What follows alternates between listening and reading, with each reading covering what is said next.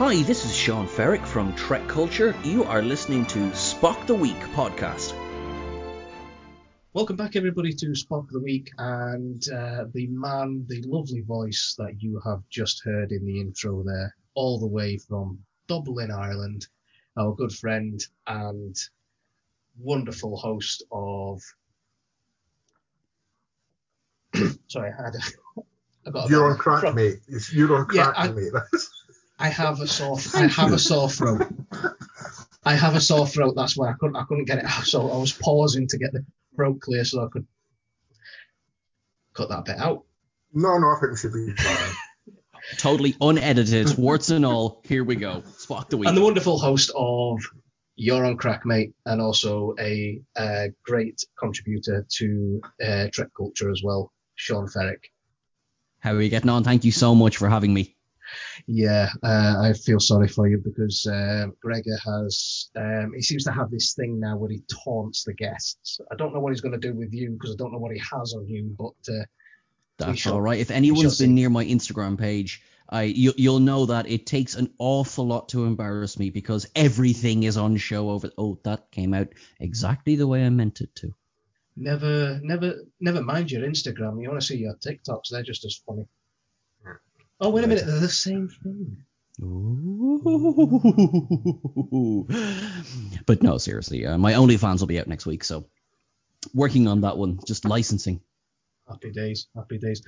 Well, um, we seem to have, uh, over the last couple of episodes, stumbled into a routine of talking absolute and utter shite for 45 minutes to an hour. I'm, I'm not bit of- sure. I'm not, I'm not sure that's any different from the first few episodes. No, but honest le- with you. no, but now we're doing it on purpose. Um, Right. so occasionally we may end up talking a little bit about Star Trek. Um, but uh, last week's episode, Gregor seemed to forget that we were on a Star Trek podcast and waxed lyrical for the first 10 minutes about uh, coronavirus and the politics therein. So he has been warned. I've got, I've got that out my system now. You've got that out I've- your I've system. got That's I've got that out my system. That's fantastic. Now, the reason we've got you on board this week, Sean, is given your work with Trek culture and your your research and uh, all the things you've written over the uh, over the time about uh, Star Trek and its contents. One of the things that you have some reasonable knowledge of is starships. I have some reasonable knowledge of starships. Gregor knows absolutely sweet. I have, I've, no, I mean, I know the Enterprise. Um, In fact, that's a uh, pretty good jumping off point. There's That's a- enough of them. Thank You know? Voyager, uh, the Defiant, and um, the Sao Paulo. See, I do know my starships, the Sao Paulo. Obscure. I like it. But uh, let, let's, uh, let's let's let's see what what I can rant about. Ooh, ooh, oh, sex we. We like For those it. listening at home, uh, Sean Ferrick has just seduced Mr. Cameron with the Defiant and Voyager. You had them prepared, didn't you?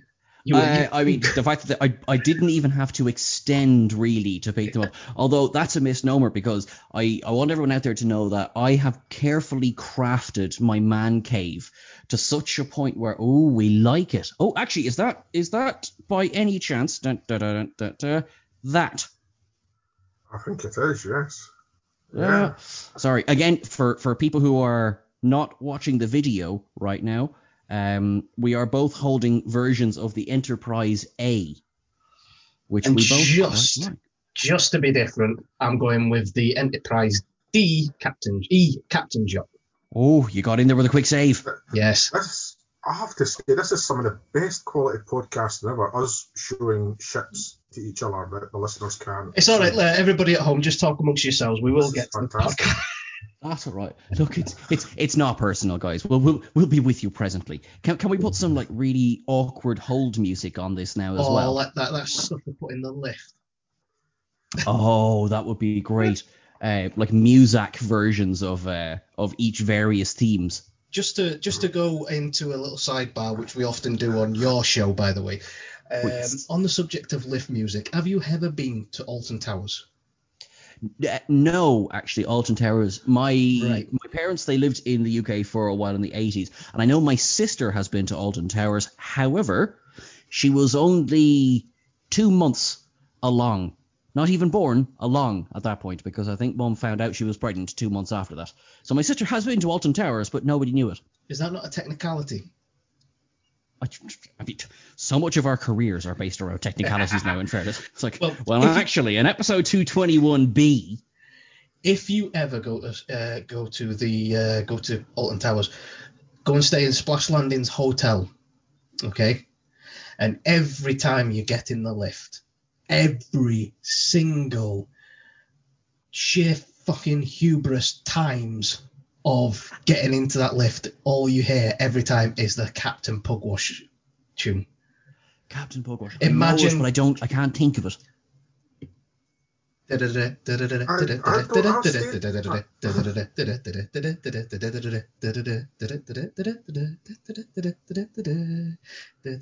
I so stayed and in so forth. Splash Landings several. I stayed there several years ago. And I don't remember that. I do remember the Hall of the Mountain King being played everywhere.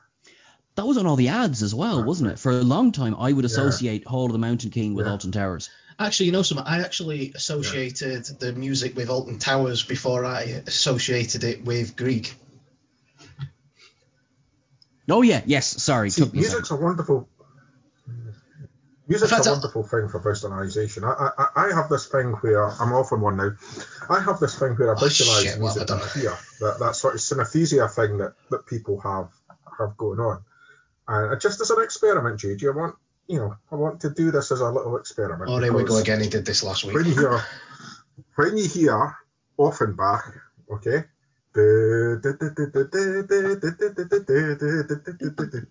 What do you visualize? I know what I visualize. JJ, what about you? Um, no comment. No comment. Well, I'm uh, burlesque dancers going crazy on a stage in the Moulin Rouge would be what It's I'm picturing. much. Pretty much. See, Yeah. see, that piece is called Orpheus in the Underworld, and this is where he's met the, un, the king of the underworld, and all the little goblins are dancing around him to that tune. And I think once you know that, that's what that piece of music is called, and that's what it's meant to represent. I find that much harder to get out of my head than the can can. Now I'm thinking of the little goblins in those big, you know, those bouffant flowery dresses, kicking goblin legs up in the air. Not that they couldn't. We're an equal opportunities goblin. Uh, you know, all goblins matter on this podcast. Um, but uh, that's actually I didn't know. I, you know, I, I know the piece obviously very well, but I didn't know that that's what it was called. If you've tuned into Spock the Week yet again. No, but Well, um, on, on one of these mini concerts on Enterprise D, which is a starship, which is what we're talking about tonight, oh, on good one of these mini save. concerts, did they never play Offenbach? Ever, you know? Or was Well, it always was- Mozart? It was always some and more. Yeah, There it was was a lot always- of Mozart. There was a lot of Mozart. Um, I'm actually thinking now across the across the various series, I know D probably had the most of those concerts. Um, when you had, uh, oh, actually, there's a trivia question for you now. What instruments did Keiko and Miles play? Ooh, Oh, Was it I the want to say and- clarinet. was it the harp and something? Not the harp. Hmm. JJ, you're 50% of the way there. Or an oboe or something stupid like that, maybe. I think it might be actually Joe. I think I, yeah, I think you might be right with an about now. Which one of them played that? Oh, that would be uh, Keiko.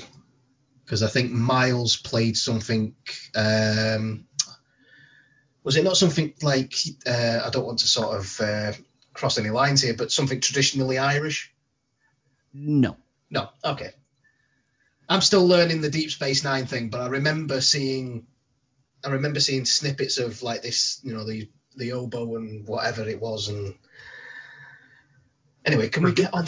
Can we get on to something I know about? Deep Starships. Space in Deep Space Nine, you've you've not got there yet, JJ, but in Deep Space Nine, um, Miles only played with Julian in Deep Space Nine. I bet, I bet he did. That is true. I, I mean, Julian is a finely crafted instrument, so that'd be fine with me now. I have to say. Whether we're calling him Siddig El Fadil or Alexander Siddig, he is a very well crafted instrument. Um, And did you well, this, actually? this podcast certainly went to warp 10 very quickly, didn't it? I mean, that's we- we- we've um, inhabited every area of known space time, and we've come back with instruments, Julian, and we could just stop there. Yeah. Um, Do you need a minute? uh, No, I've- unfortunately, not. Oh, We'll, we'll let you pull it back together now. So try and control us. I've learned very, very early on not to even attempt to control you, Gregor. It's just not worth the effort, not worth the time. Um, okay, so let's get back to Star Trek for a second, okay? Um, now, what people don't know is this is the second attempt to film, uh, record this episode. Um, because the first time we recorded this episode, it all went very swimmingly. Me and Sean Ferrick, uh, Gregor was off doing something or other. He wasn't involved in that particular recording. Um, it all went well. The recording went through. Would it? Where did it go? It went. It recorded, but it disappeared. Never downloaded. So we somewhere in the big wide world win, interweb and mycelial network of lost downloads. Somewhere there's a recording of me and Sean talking about starships. I think it got lost somewhere in subspace, and then the Yeah. Gorn did some sort of experiment, destroyed all of subspace, It and was that a- was the end of that. It was the same night. It was the same night that Google decided to shit itself all around the world. Um, It's like, so like the Cardassian fleet that tried to get through the wormhole, and then that was it. They disappeared. yeah, pretty much. Uh, Oh, sorry, that's a spoiler, JJ. You've not, the ninth, you've not the ninth that legion. It, it's joined the ninth legion of pos- podcasts. It's everybody knows where it was last, but nobody knows where it is now. So we we pretty much discussed. Um, well, the first one of the things we discussed was the USS Yorkshire, uh, which was originally just a fan creation that was done in uh, respect of um, Patrick Stewart but it also made i think you found out that it made an appearance in a remastered version of one of the films i think if i remember correctly Now, I remember talking about this. Now, I am certainly not diving into the internet as we speak, but yes, USS Yorkshire. So, uh, while sean does his not researching on the internet um, sure, I don't know what you're talking about. Yeah. Um, one of the other things we talked about in that episode, and we're going to talk about again today, and the the reason why we're going to talk about this will become very uh, apparent very quickly, is scale. Okay, that was one of the things we talked about in great uh, length. Pardon the pun. Um, regarding the scale of how visually the ship looked in relation to how big it was on the inside when you saw like corridors and holodecks and 10 forward and stuff like that. Now, Gregor, you've been saying this for the last three or four episodes, trying your damned hardest to trip me up and date the podcast. For the first time, you can say it and I can genuinely Okay. answer the question. Okay, okay, I'll, I'll say it. So, um, what about the finale of Discovery, eh? Oh Now- my God, the finale's aired. Sean, do you want to come back again? Yes, please. now, one thing I'm going to say is, unlike Gregor, uh, everybody to their own. You like it, you don't like it, fair enough. It's no biggie. You know, everybody, everybody's entitled to what they want and what they don't want. But I've watched it, and I've watched. I quite enjoyed season three. On a whole, I enjoyed season three. There's been some really good, um, really good stories. Um, some elements that could have been better, but it's very, for me at least, it was very minor, uh, minor issues that can be overlooked up until the season finale. And I'm going to say one word to Sean. Uh, but I'm, I'm guessing you've seen it, Sean. Please tell me you've I- seen it. I have indeed seen it. Right. Yep. Okay. I'm going to say one word. TARDIS. Turbo lift, turbo lift, turbo lift. Um, yeah. yeah, it's. I mean, to be honest with you, I don't know who made that CGI scene, who created that, who thought, oh, that look, I mean, that looks all right. Because let's be honest, uh, there's probably somewhere, and I think you're going to go and do your internet thing again somewhere. There's probably a diagram, uh, a diagram drawing of Discovery. Just like you can go on to, uh, there's a website that you can get all the sort of um, the the drawings and the stats for all the ships if you're doing like a uh, an online course for Starfleet International. For those of you who are members of Starfleet International and have done the ship courses, you'll know exactly what I mean. So we've got an idea of how the ship looks. We've got a size reference because we see it up against the USS Enterprise in the uh, in the first season. So we've got a size reference. Yet on that turbo lift scene, what, what? I mean, first of all, the first gripe I've got with that is how the turbo lifts operate. The way they, they hover between The way the, they hover the Tron between- Legacy gates. Yeah. Yeah. Yeah. Um, right. Okay. No, I, I, I will. I will accept that that could possibly be one of the modifications that the uh, Discovery got when it uh, was upgraded to the Discovery, the A, the new improved future Discovery. What I can't let go and what I think is completely and utterly ridiculous is the sheer scale of where these turbo lifts are operating. It's almost like they just went and used the background from the Starfleet headquarters. If you know when you Oh, see, yeah. you know what I mean. There, so when you see Yeah. the whole the whole The fleet, donut. yeah, the donut, if you want to call it that. There's like they've used that and just changed a few things, and it's like it, that really spoiled it for me because one thing I've always liked about Star Trek is it's always been science fiction.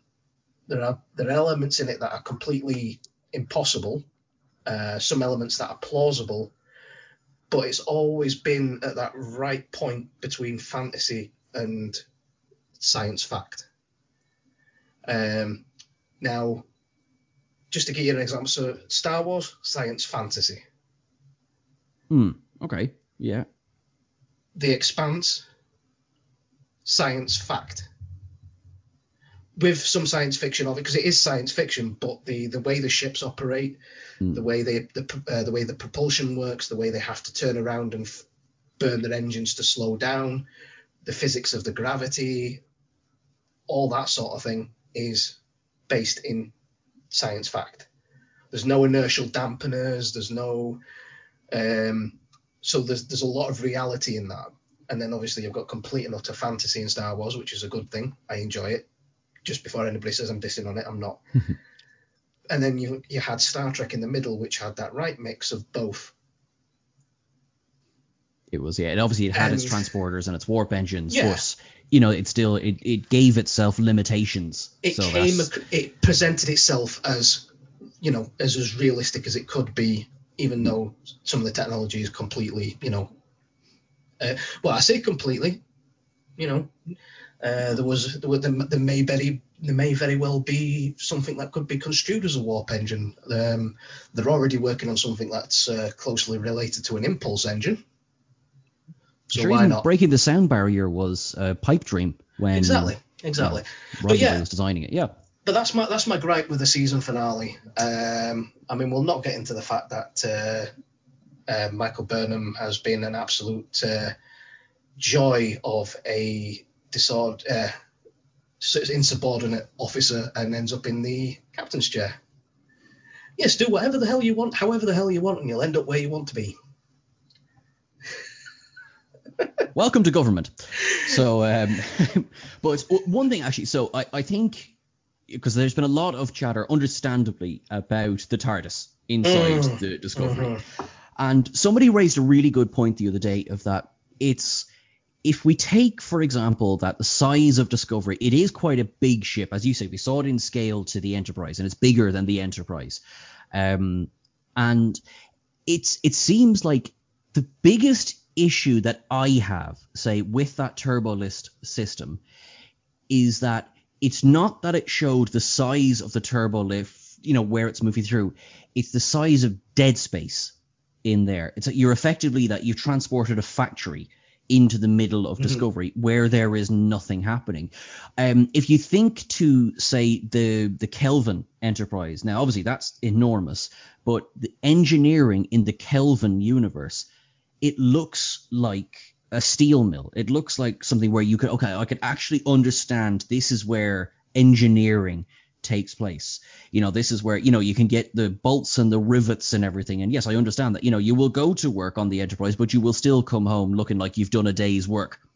Whereas in a lot of the other enterprises, you know, you will go to work in engineering and you will push three or four buttons and then you will go back to your quarters. What are you doing, JJ? Put my hand up so I can speak. I'm just, I'm, no, no, no. I'll, well, you guys go. I, I, I have things to say, but uh, when I'm No, ready, just, it- it's-. It's just it's just one little point. Do you actually know where that was filmed? The uh, engineering scenes for the Kelvin movies. I think it was in UCLA um, Fusion Research, Research Reactor, wasn't it? Nope. It They, wasn't. I think they, they, they CGI'd some things into it, but the uh, the old engineering on the uh, Kelvin that was filmed in the same uh, power station that they used to film the Enterprise, the scenes where the Enterprise is being built and the start of the first film. Oh yeah. So that was used in the uh, that, that was used for that, and the Enterprise engineering was filmed at the Budweiser brewery Oh, that's cool. because they I remember watching the documentary on and they had to they were they had to be very careful where they went and what they touched and how they walked about the place because it it is it is exactly as it looks in the film stainless steel clean pristine but that's that's where they're filmed so the the scene where uh, Kirk goes running into uh, catch her to basically get her attention and take get her to the uh, Yeah. the bridge that was in the Budweiser brewery That's cool because uh, that was the one thing that initially. Um, now, I, how how did you feel about this when I saw 2009 for the first time?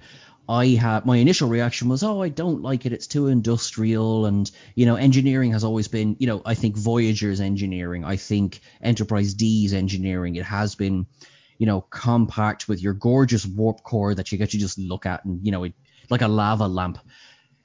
But the more I think on it, it makes far more sense to have an engineering closer to the Kelvin universe than it does to have one that's as clean as, say, Voyager or Enterprise D. Or bring- Enterprise E, actually. I like E's as well. it, it brings it uh, it brings it it brings it down to earth a little bit and i think that was Yeah. intentional because there were certain elements that they did to bring it to bring it into a more realistic sort of relatable um i think that's probably why they stuck beastie boys in there as well but hey ho Oh, beyond. oh and and uh and I will never forgive them for launching a 67 Corvette off the side of a cliff. Off, oh, I might have gotten the year wrong, but it was definitely a Corvette Stingray. Really, that's the thing in that scene that bothers you? It's not, I'm James Tiberius Kirk. Yeah, and well, that and the uh, the RoboCop, which we see I only once him. and never again. Early again. data. Yeah. Anyway, moving swiftly on, I think Gre- I can see Gregor sort of Right, rocking about in his okay, chair. You've done uh, very well. You, the, the right. restraint that's coming from that side of the uh, of the Zoom call. you know, like when a puppy sees a ball and you tell him to stay and you tell him to wait. Well, before I start, just want to go get yourselves a drink. Do you need a toilet break? Anything like that? Because this this could go on a while. This one, okay. Right, I haven't seen it. Okay, I've seen the chatter that you guys have just spoken about. Okay, Okay. now this is yet again an, another example of where Discovery fails in terms of the writing. And it's indicative of a whole series of things that don't just infect Discovery, they infect 2009 films onwards as well. We've already said, JJ, that Star- Trek science fiction, okay, or large, a lot of what goes on in Star Trek is largely science based. and that has been completely blown out the water with Discovery. Absolutely blown out the water with Discovery. I'm not going to dwell on the turbolift thing. Turbolift things. I've already covered that in terms of why is there dead space in there. For, for example, you know, if they'd done away with the dead space, they wouldn't have turbolift at all because they could walk everywhere. Um, it's it's just unbelievable. That's a good point, actually. They've got personal transporters. Why do they need turbo lifts? Yeah, it's this. It's the lack of even attempting to get the science right. It's the disrespect that the show to the fans with their attitude towards some of the science, and that infects other aspects of the writing. That also uh, affects some of the things that they bring back with their little backstories on previous Star Trek, of which, in my opinion, they've got absolutely no right to do because they just simply haven't earned the right because they haven't created anything good in their own TV series. Things like in Picard, where um, Picard says something like Newton's second law of thermodynamics, and Riker responds, "No good deed goes unpunished." Oh, we're being so clever here. We've mentioned Isaac Newton, the nerds are like that. We've mentioned thermodynamics, the nerds are like that. And we've said what the law is, the nerds are like that. Well, one, he's given a philosophical answer to a scientific law, which is complete bunkum. Two, there is no Newton law of thermodynamics, for a start, because thermodynamics didn't become along until the 19th century when they had steam engines, because it's all about the preservation and the generation of energy and heat the first law, if you're interested, by the way, the first law of thermodynamics is that energy can neither be created nor destroyed, as in matter is either energy or it's matter. The second law, if you're interested, is that uh, through time, uh, try to get this right, this is what I did at university. um, the second law is that um, over time, the entro- entropic properties of any matter um, increases in complexity. I'll not go into what entropy is, but that's the second law. It's not no no good deed goes unpunished. In Discovery, they also mention Newton. There's another one with Spock where they go uh, Newton's first law or uh, Newton's first law. I go, yeah, for every action there is an equal and opposite reaction. That is one of Newton's first laws, but they're applying it to a political situation. So again, it's a philosophical thing to um, that's just uncalled for. You know, for those that can't see, JJ's writing notes and holding them up to the camera, messages to show. So that's this science aspect. Uh, mushrooms, for goodness sake, right? We are at that kind of stuff is Big Bang Theory level of writing, and that is not a compliment from me because I hate the Big Bang Theory. Tilly's character, again, about the disrespect for a, I can't remember if it's season one or season two. There's a scene where Tilly does something in the bay and she's standing next to Sam Stamets. Bear in mind, on board what's allegedly the most complex and exciting uh, starship ever built for Starfleet, with its spore drive and all that. So presumably surrounded by God knows how many nuclear physicists and biologists and scientists and engineers that are really highly skilled in maths. And she goes, That's the power of math, people. You know, that's like it's a line for some teenage high school Disney drama. It's unbelievable. And then this is the thing. Everybody's got their tipping point, JJ, and this comes back to your point about you were fine up until that last season. You know, mm. but it's tribbles appear, you know, Tribbles appearing in season one when we hadn't came come across them, and a Gorn thing and stuff like that. Um, calling it the Discovery A when it's not a new ship. You know, uh, it's all these little things. Everybody reaches their tipping point. Now you've just reached your tipping point. My tipping point was much sooner in this in the show. My tipping point was much. I watched the whole of season one. I actually think season one was the best one because at least it had some potential. I think season two was an absolute disaster, and I watched the first two episodes of season three, and I went, "That's it, I'm out. I'm going to. I've my time's limited. I'm not going to watch a show that I don't enjoy. If it turns the corner, then I'll invest some time in it. If I get the opinion of people who I actually trust, um, but I'm not investing any more time in it. If you like it, you like it. You know, fine, like it. But these are the reasons I don't like it. And when I comment that I don't like it on Facebook, I don't want to be get, drekified as what happened to me last week when all I did put up was a simple comment about the writing, and then I just got absolute vitriol back at me. I just I thought I'm out. I'm out. I'm not even staying in the group. It's supposed to be Star Trek fans. To be to be fair, this one thing at one point I want to make um, on the end of that is that Gregor has his opinions. I have mine. Sean has his. Um, that's all they are. Everybody has the right to like or dislike.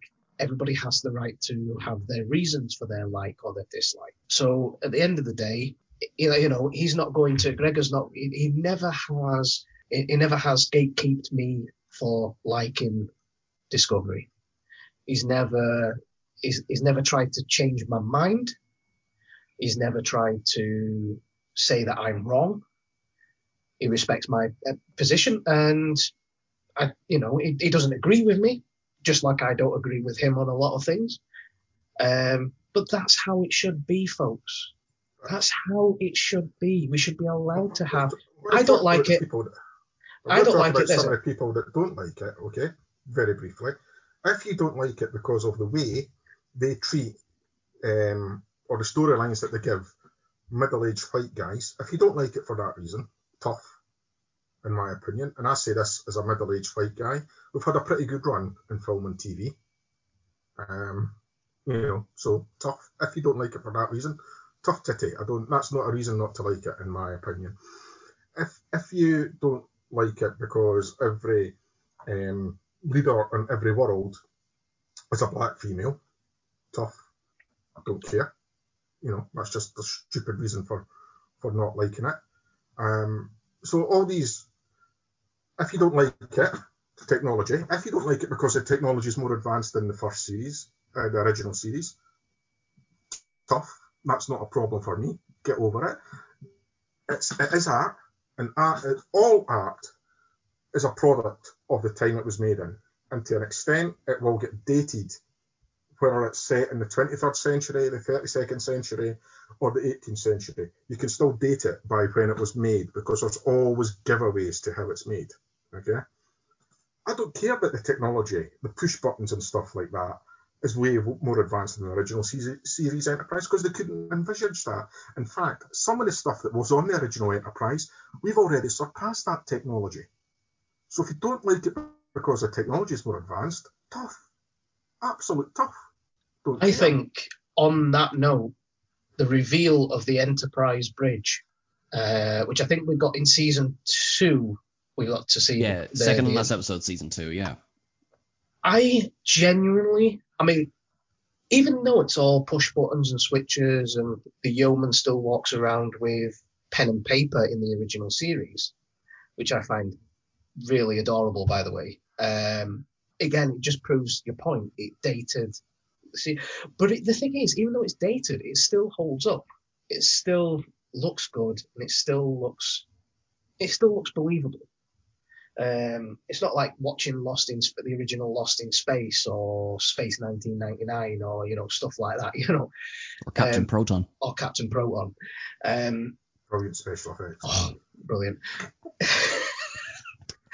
but the thing is, is when a lot of people gave it flack for when they revealed it, but I thought it was really good how they basically took the colours, the style, the way it was, the layout, if you like, and basically put a modern twist on it. Mm. And I think, to be honest with you, I really liked the interior and I liked the exterior of the Enterprise in Discovery because I feel that it was. I mean, I didn't quite like the one in the Kelvin universe because for some reason J.J. Abrams just wanted to make the thing look, give it some big haunches, make you know, make the nacelles about three times bigger than they actually needed to be. I mean, those those nacelles on that ship were just way too big for me. But the Discovery one, I think, was really, really nice. The graphics was good. It, it, I loved it. Uh, I genuinely loved it. But yeah, to, you're, right in what you're saying. At the end of the day, there are reasons that everybody has, and everybody's, you know, everybody has a valid reason. It's like I always say, opinion, you know, people have opinions, and opinions are like assholes. Everybody's got one right? If you're Klingon, you've got two. Or But two not everybody. But if anybody who knows Four. me personally, if anybody that knows me personally, they will testify that not every asshole should be heard Yeah. or smelt. I would say, yeah, depending on the situation, no arseholes should be heard. Um, the, the, uh, yeah, proving my point. Um, what, one thing I, I, so I unashamedly, I love the Disco Prize. I, I think it's a Mm. great update of uh, beautiful. It, it honors the original design. It also honors the refit because you have the swept back nacelles as well as still, you know, keeping close to the original Matt Jefferies design. I loved the bridge reveal, as you say. I think they updated it, but they did it in a way that really, you know, you see where it started, which is, you know, Pike's Bridge all the way back in the cage, coming forward into Kirk's Bridge. And my, I, I'd be the same as yours. If if I put them side by side, if I say like Matt Jefferies 1966 and then John Eaves 2018 or maybe 17, the reveal of it, I would put the in personally I prefer the two of those above the Kelvin Enterprise. Now I've since I, I have in the time that's gone by, I've reassessed the Kelvin Enterprise. I, I I really didn't like it originally. Now I do. I think it's nice. I think it's a sleek design and I've you know, the angles are it's taken me a while, but I, I now have a somewhat love affair. I still think it's the USS Apple Store. And, you know, Oh, I- but at the same time, Gregor, you said this as well. It is a v- it is very much a product of the time it was made, 2009. By pure irony, I first saw the trailer for this movie on an Apple iPod that was about the size of, you know, maybe two or three inches for for people listening to this. So I was like, yeah, okay, yeah, that fits. And I, you know, the lens flares aside, I think there's been enough said about the lens flares in the Don't Kelvin get- universe. Don't get him started on lens flares for crying out loud. If you think You the do not know how to operate a camera. if you think the um, Discovery rant was bad, wait until it gets going on lens flares. But anyway, carry on. there's it, it seems impractical whereas both the particularly the original set because it had to be designed practically because they didn't exactly have a budget to do very much where they could fix breakages or you know something spilled you know they had to clean it up pretty quickly. That, sorry where i'm coming at with that is that it felt lived in sorry is what what i should have said. Um the original enterprise bridge felt lived in and i get that feeling from the redesign in discovery as well. And in a in a strange way that I hadn't meant when I started this sentence, if you take the bridge of discovery, you actually kind of get the same kind of dead space again that we talked about in obviously nowhere near the same amount of dead space as you have in the turbolift system, but Owosekun and Detmer are they seem like they're quite far apart. Now lot- There's a lot of comments about the size of the Discovery Bridge, which I'll come back to in a moment, but I'll, I'll talk about the Enterprise Bridge in Discovery as well. I, I love the Enterprise Bridge mm, in Discovery, and I think it's um, I think it's fantastic, and I think it's much much better than the Jar Jar um, bridge.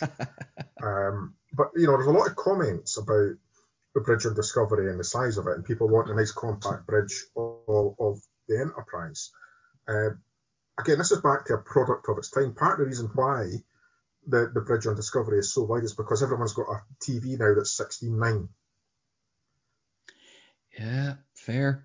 You know, Fair. whereas in 1966 it was a 4.3. So to get the whole bridge in in a headshot, a 4.3 was perfect. The Discovery Bridge is made to fill your 16.9 screen. And I, Joe, I you don't just- have a problem with that. Do you know what see you've that- reminded me of there? Oh. Actually, sorry, sorry, JJ. Just um, do, do you remember the episode of the Next Generation, Relics? Obviously, Scotty. uh, So, and they do that scene on the holodeck of the original Enterprise bridge. Well, all they did for that is that. So they said in the making of the episode, they said, "This is a lovely idea. We are not building another bridge. We're not doing it. We don't have the budget. Sorry." So they reached out to collectors, and what they did is they found a collector who had the captain's chair, and effectively, if you were to look at a clock, he had something from say 12 to 4 of the bridge built in his garage, and they shot that and it fit on the screen. Now there was obviously a little bit of camera trickery going on, but they were able to do it with that, and that speaks as well, say Gregor, to what to what you were saying because the aspect. If you go on Netflix now, you still have that box aspect to. Um, I think everything up until Enterprise still has that box aspect. Even Voyager, which of course came a little bit later, and everything fits in the shot. Whereas now, let's say you were to use the same aspect as we filmed for Discovery, you would see that you know the 12 until 4 you would also see the director you would see the writers you would probably see the catering crew as well and you would see the guy with the buffer machine going come on guys i've got to get this clean and back to your man in the garage by 4 come on pick it up See, on the, on the subject of the sets and how the sets were designed, one of the things that we've we can't, I don't think anybody can fault um, Kurtzman and Discovery and Picard for, is we're getting cinema budgets, cinema level, uh, movie level acting talents. Although Gregor would probably disagree with me on some of those points, but I don't have a, if, if you're talking about the actors, I don't have a problem with any of the that's, performances. that's fair enough. But you, you, but that's what I'm saying is that they're getting the budgets now that they never had on TV, and what that's doing is, I mean, I'll give you an example. Uh, my favourite scene uh, of season three was when Ryn, God rest him, Hmm. was on Booker's ship with Detmer, um, Oh, yeah. whom seems to have completely got over her PTSD. But that's That a is whole an different. issue i have with season 3 yeah Uh, that is a that is a complete uh, something we can talk about another episode maybe. But she's on the ship. They're flying, and the whole cat when Grudge jumps onto Ryn and he's like, "What the hell's that?" It's like brilliant. Um, and Noah, if you're on the off chance you are listening to this, you are my new favorite Andorian. I'm sorry, Jeffrey Combs, but you are my new favorite Andorian. Yeah, controversial, controversial, I know, but uh, you know, uh, unless Jeffrey Combs comes back and reprises his role as an Andorian and kicks it out of the park again like he has done in the past, um, you know, once you're on that pedestal, you've got to knock the bugger off to get back on it. That's all I'm It's saying. true yeah Well, anyway, that aside, um, I listened to a interview with Noah um, recently on Bad Choices of Bourbon uh, with uh, our mutual friend Dan Decker, and Ryn was saying that they um, the sh- they built the set. Now it wasn't just a case of like a, a 12 foot square box with a couple of consoles and the camera went around. They actually built a full sized bridge for Booker's ship, suspended in air, so it, it they could move it with the scene. So the whole thing moved. The whole thing was suspended, and he, and he, he remembers saying it felt like you were because they did it that way. It felt like you were actually on uh, the bridge of a ship. You were actually there, and that's what the that's what they're playing with now. They, they don't just build something, you know, a 2D 2D set for want of a better description. They build the whole thing. They did the same thing with the 2009 track with the the, the, the I don't know if you've ever seen the pictures of them building the the bridge set for the um, for the Enterprise. Everything's filmed that you see front. So when you're looking at the crew, uh, so you're looking at the captain's chair, you're looking at the two positions. Everything that's filmed there is filmed through what they see as the view screen. Mm. There's some great images, you're right, of It's- either JJ standing there in that view screen and you see the entire bridge behind him. It's funny you should mention that because in in Star Trek for the longest time, and you've already you've hit the nail on the head, it's budgets. You would have the you know the Enterprise D bridge, it sat where it sat for seven years. Uh, same with Voyager, same with Ops and DS9 it wasn't until Star Trek Nemesis, so arguably Rick Berman's Star Trek was, you know, its last breath was coming out at this point, where director Stuart Baird said, "No, let's let's build that bridge and put it on a gimbal." And that's what they did. It was that. So in Nemesis, that bridge is as you've described. It's actually, it, you know, when it shakes, it's not just them doing, okay, do shake number three. Yeah, do shake number four. It is actually shuddering underneath them. And I remember being surprised here that it was that late in the day that they started doing that. Um, I just, I think I just assumed for some of the films, maybe not for some of the earlier Kirk films, but maybe even six onwards that they had done that. But no, it was, it was not standard practice, not by any means. And yeah, it was, it was funny. So as Nemesis, went out. Unfortunately, it didn't do very well in the cinema, and you know we had that that silence of five years um, and then uh, we started to hear rumblings of a new film. That that is one thing they've taken away from it, and I do think it suits it. It, it works because if if you think back to a you know not a lot of but some of we'll say more so DS9 and Voyager than original series and next generation is a lot of the action was starting to get quite exciting as people got more inventive with camera shots and you know budgets for CGI started to go up and action in Trek has been quite exciting. Now you can do things that they couldn't have dreamed of doing in certainly in the 60s and even for a lot of next generation as well. And it's a nice combination of practical sets that are being built and of course the CGI that's going into it as well. It's, I mean, on the subject of sets, just very quickly, if anybody from Destination Star Trek is listening, please, for the love of God, sort out your TNG bridge set because when I went to Destination Star Trek in 2018, the damn thing was held together with black duct tape. You know the um, you, you know the sort of the the mahogany arch at the back of the captain's mm. chair in the first office. There's a picture of, and if I can find it, I'll show you, Sean, when I get the chance. But there's a picture of me, I've got in uh, sat in there, and you can see uh, to the as you look at the picture to the right of me, you can see this black line where they've literally just taped the thing back together again. Um, I get the thing moves about more times than I've had hot dinners. I get that it gets transported a lot, but when people are paying 10, 15 pounds a photograph to sit on a bridge set, at least, you know, it, at least paint it the same damn, at least use the you at least use brown tape. Aye, so it so it blends in. so yeah. it blends in a little bit. Um, but no, I mean,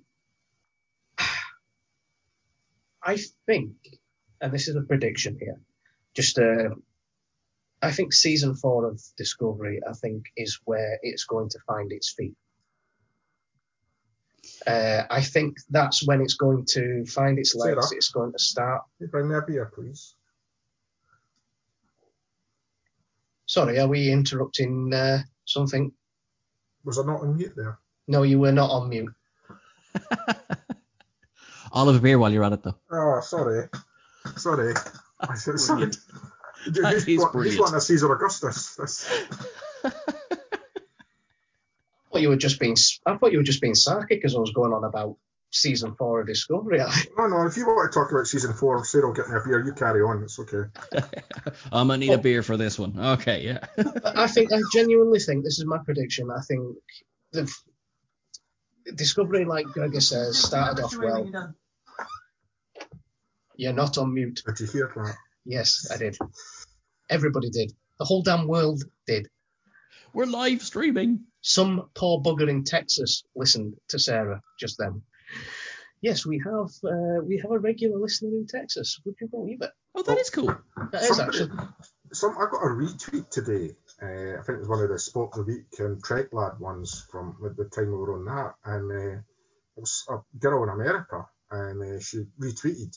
So oh yeah, I seen that. Yeah. And then it was like, if you want to see my oh my yeah content.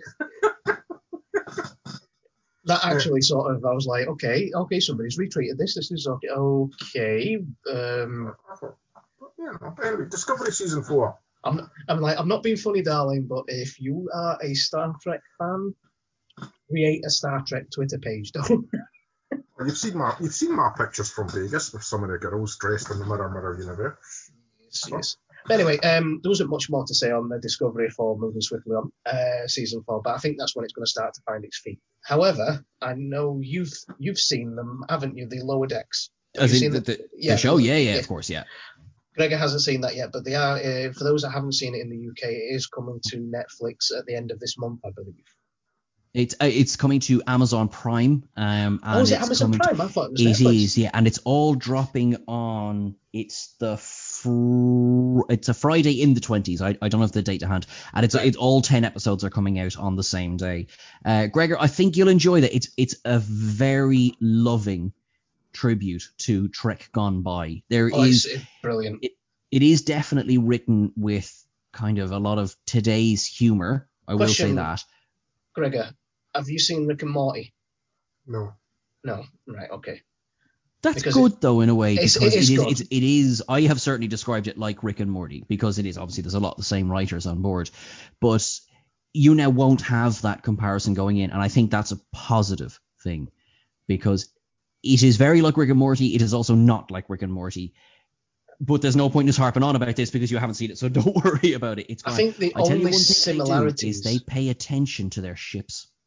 Their ships Yes. look great in lower decks oh, the Absolutely. And the animation style is, is yeah. Now obviously we can't say anything because spoilers and all that kind of stuff, but they they put they put effort into how they depict the ships, which and you would almost forgive them for not doing that for the fact that it's a cartoon, but yeah, no, that they they they do a bloody good job. See the the the without I can say this without giving anything away. Um, they drop Easter eggs, but they drop them very well. They make references, but they make them very well. Um, there's comedy in there, but it's not over the top.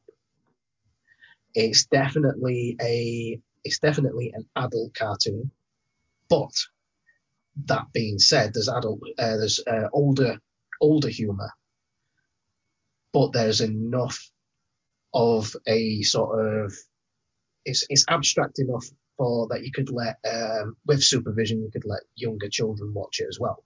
Yeah, I think that's fair. Um, so it's it can be a family, you know, you can watch it as a family, so it's not like I say over the top. It's I think it's brilliantly done.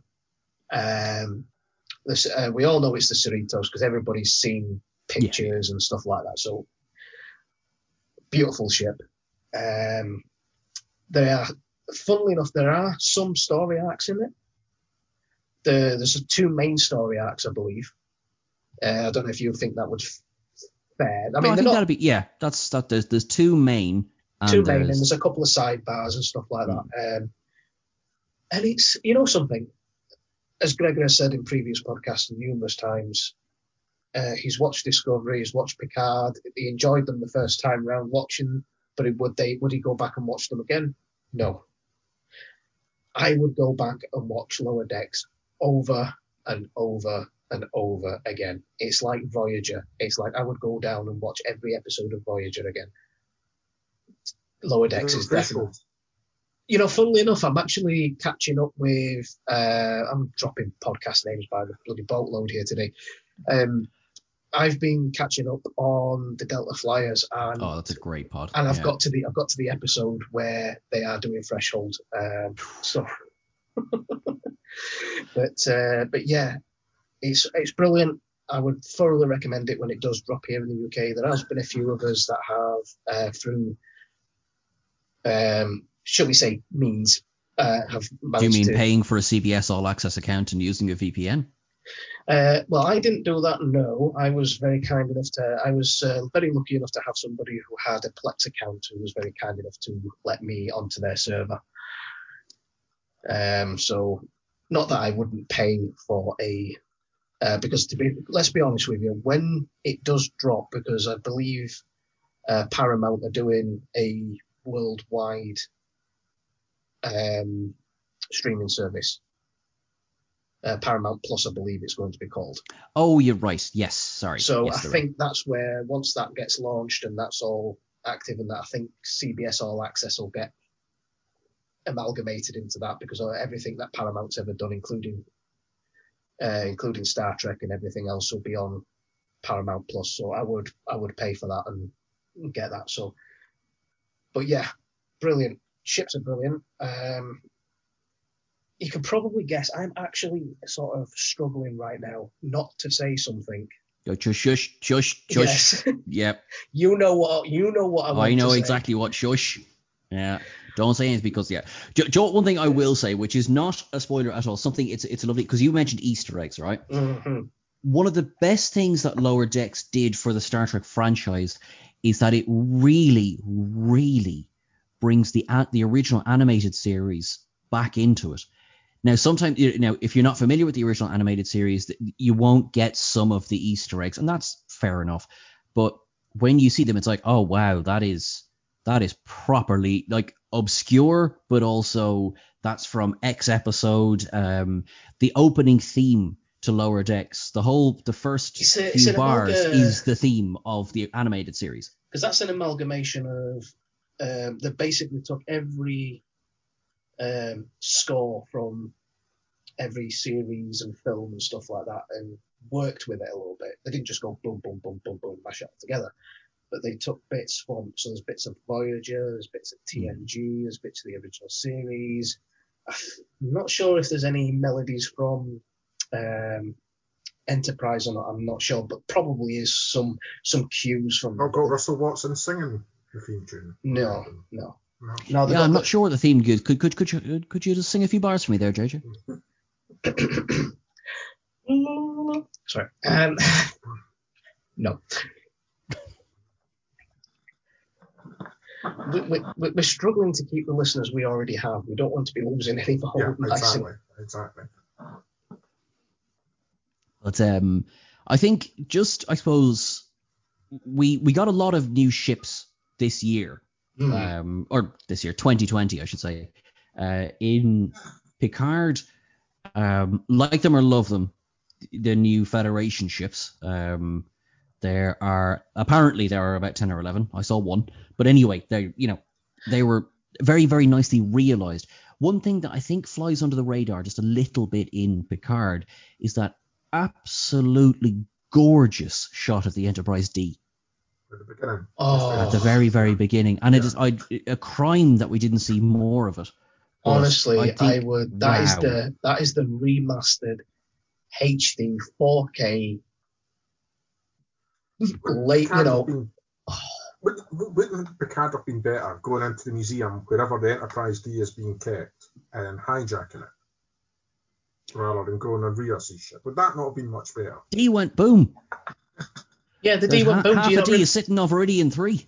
Yeah. do you not remember that one? Oh, you that's know? true, yeah. Uh, It was E the- though, depending on I think because in the expanded universe, I think E was lost, but obviously on screen, all it did is it you know knocked into the scimitar and then went back to Earth. Well, th- th- to be honest, I mean, they've never paid any attention, this new lot, to what went before anyway, so.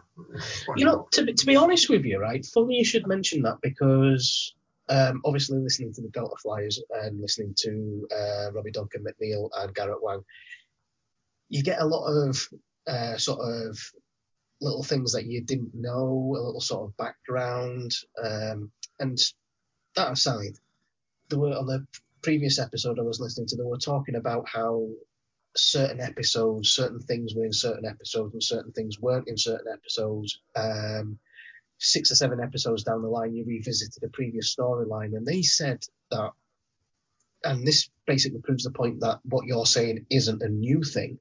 It's been going on in Trek for years. Is that there are there are uh, writers who write one episode and then they'll go back to that storyline a couple of episodes later, and the writers that write that episode haven't looked at what's gone before. So it's not a new thing. I mean, that is the that's the only thing I will disagree with anybody, yourself, Gregor, on when it comes to Discovery or Picard. It's not a new thing. Writers not looking, uh, you know, it, and it's sometimes it's just a case of right. Here's what you've got to do. This is when you've got to do it by. They haven't got time to go back and look at what's gone before. They've got the basic, uh, but like I say, I I mean I'm, I shouldn't really be saying that because I don't really know enough about writing to properly understand the process. So I choose not to comment on the writing, even if I don't agree with how it's gone. I don't.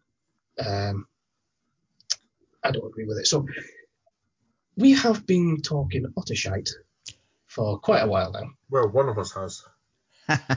Well, at least you at least you're honest, It's Gregor. been me. It was me. I did it. At least you're honest, Gregor. So um, yeah, Mr. Ferrick has been doing the podcast Zoom call equivalent of kicking me in the shins. So we are going to wrap things up uh, now, guys. Uh, so thank you for coming up onto the show, Sean. Oh, my pleasure. My pleasure. Please, please don't let this be the last time. Um, uh, you'd, you'd want to change those locks. Like I'm here now. That's it. it's like oh, it's you know that uh, TikTok uh, TikTok video where it's like, you remember when you showed me human affection? Yeah, I'm here to stay now. You know that you know that one. You know that one I'm on about. Yeah, yeah. That's it. Right. Okay. Final words, Mr. Ferrick. Uh, you have five minutes to do whatever you want to do. Plug whatever you want to plug. Say whatever you want to say. Um, well, what, I- what I do is what I do really quickly is that um, I'm pretty sure everyone has their own favorite starship from somewhere across Star Trek. They saw something that you know caught their eye, and forever that has stayed in their heart. Now, for me, I've made no secret of this. Anyone who asks, the um, the dry dock sequence in the motion picture, that is pure cinema. That is Star Trek to me. That is what I think of when someone says think of a starship. That w- that's where I go straight away. What what is that for you? What what for, do, do the pair of you have first no thinking about it favorite ship? Probably the D. Lovely. Probably the D. I have to say Voyager, um, just pure and simple because it's the first ship that I, um, yeah, definitely Voyager. If I had to pick one, yeah, Voyager. Is that the Voyager? That's the one with all the the Borg cubes painted on the side and then crossed out, isn't it? For all the Borg cubes that cubes that she destroyed. The ship that just keeps on giving. You know, they're on a limited budget. They've got they've, they've got replicator rations, but yet it keeps coming out brand new. Hmm, Work that one out. It's pretty cool. I, lo- I love the fact that they have a space dock in between every episode. So we don't see the space dock, but that's okay. They can refill. So um so yeah, so look, I just want to say thank you very much, guys. I really, really appreciate you having me on. Um and yeah, um find me where you can basically you can find me online the whole time. I don't really sleep. You can get me at most hours of the night and day. Get me on Twitter at Sean Ferrick, at Trek Culture, any of them. And uh, I'll probably reply to you at varying levels of sobriety. Good, good to see you again, Sean. Thank you Thank- very much. Great to see you both. Thank you very much for coming along, Sean. We'll see you again uh, next time. Uh, live long and prosper. Live longer, Buster, guys. Thank you so much for having me. Right, Gregory, you're still with us. You've not disappeared, have you? I'm still here. Good, good, good. Right. Um, well, as always, ladies and gentlemen, you can find us on Twitter at Spock the Week. Uh, sorry, at Spock Week. You can find me at Alba Android, and you can find his lordship, Gregor Cameron, at Crabbit Ginger. So that is us for this week. We will be back again next week. Uh, no idea what we're going to be talking about, but we will be back. That is a threat, not a promise. To everybody around the world, live long and prosper. From me, the Alba Android. Peace and long life. Live long and prosper from Crabbit Ginger.